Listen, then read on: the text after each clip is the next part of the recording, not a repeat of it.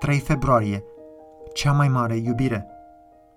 Vă scriu copilașilor, fiindcă păcatele vă sunt iertate pentru numele Lui. 1 Ioan 2 cu 12.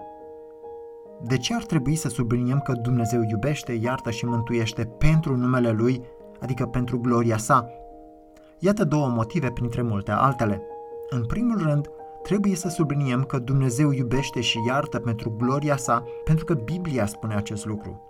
Isaia 43 cu 25 spune Eu, eu îți șterg fără de legile pentru mine și nu voi mai aduce aminte de păcatele tale.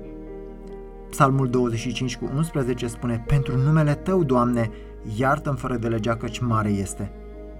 Psalmul 79 cu 9 spune Ajută-ne Dumnezeul mântuirii noastre pentru slava numelui Tău, izbăvește-ne și iartă-ne păcatele pentru numele Tău. Ieremia 14 cu 7 spune Dacă nelegiuirile noastre mărturisesc împotriva noastră, lucrează pentru numele Tău, Doamne.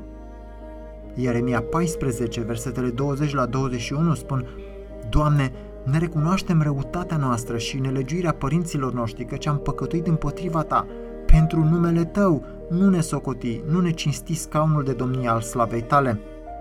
Romani 3, versetele 25 și 26 spun Pe El Dumnezeu l-a rânduit mai dinainte să fie, prin credința în sângele Lui, o jerfă de ispășire ca să-și arate neprihănirea Lui, căci trecuse cu vederea păcatele dinainte, în vremea îndelungii răbdări a lui Dumnezeu, pentru ca în vremea de acum să-și arate neprihănirea lui, în așa fel încât să fie neprihănit și totuși să-l socotească neprihănit pe cel ce crede în Isus.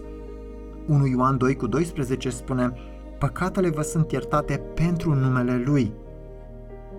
În al doilea rând, trebuie să subliniem că Dumnezeu iubește și iartă spre gloria sa, pentru că acest lucru ne arată clar că Dumnezeu ne iubește cu cea mai mare dragoste.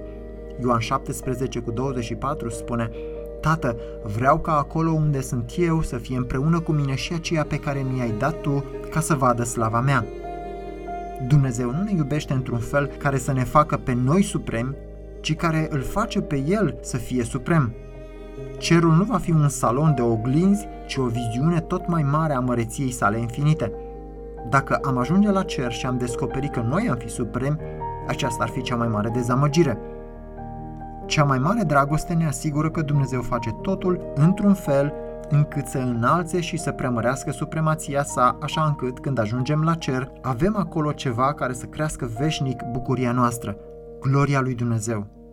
Cea mai mare dragoste este ca Dumnezeu să se dea pe sine pentru noi spre bucuria noastră veșnică cu prețul vieții Fiului Său. Asta este ceea ce El vrea să spună când afirmă că ne iubește și ne iartă pentru numele Său.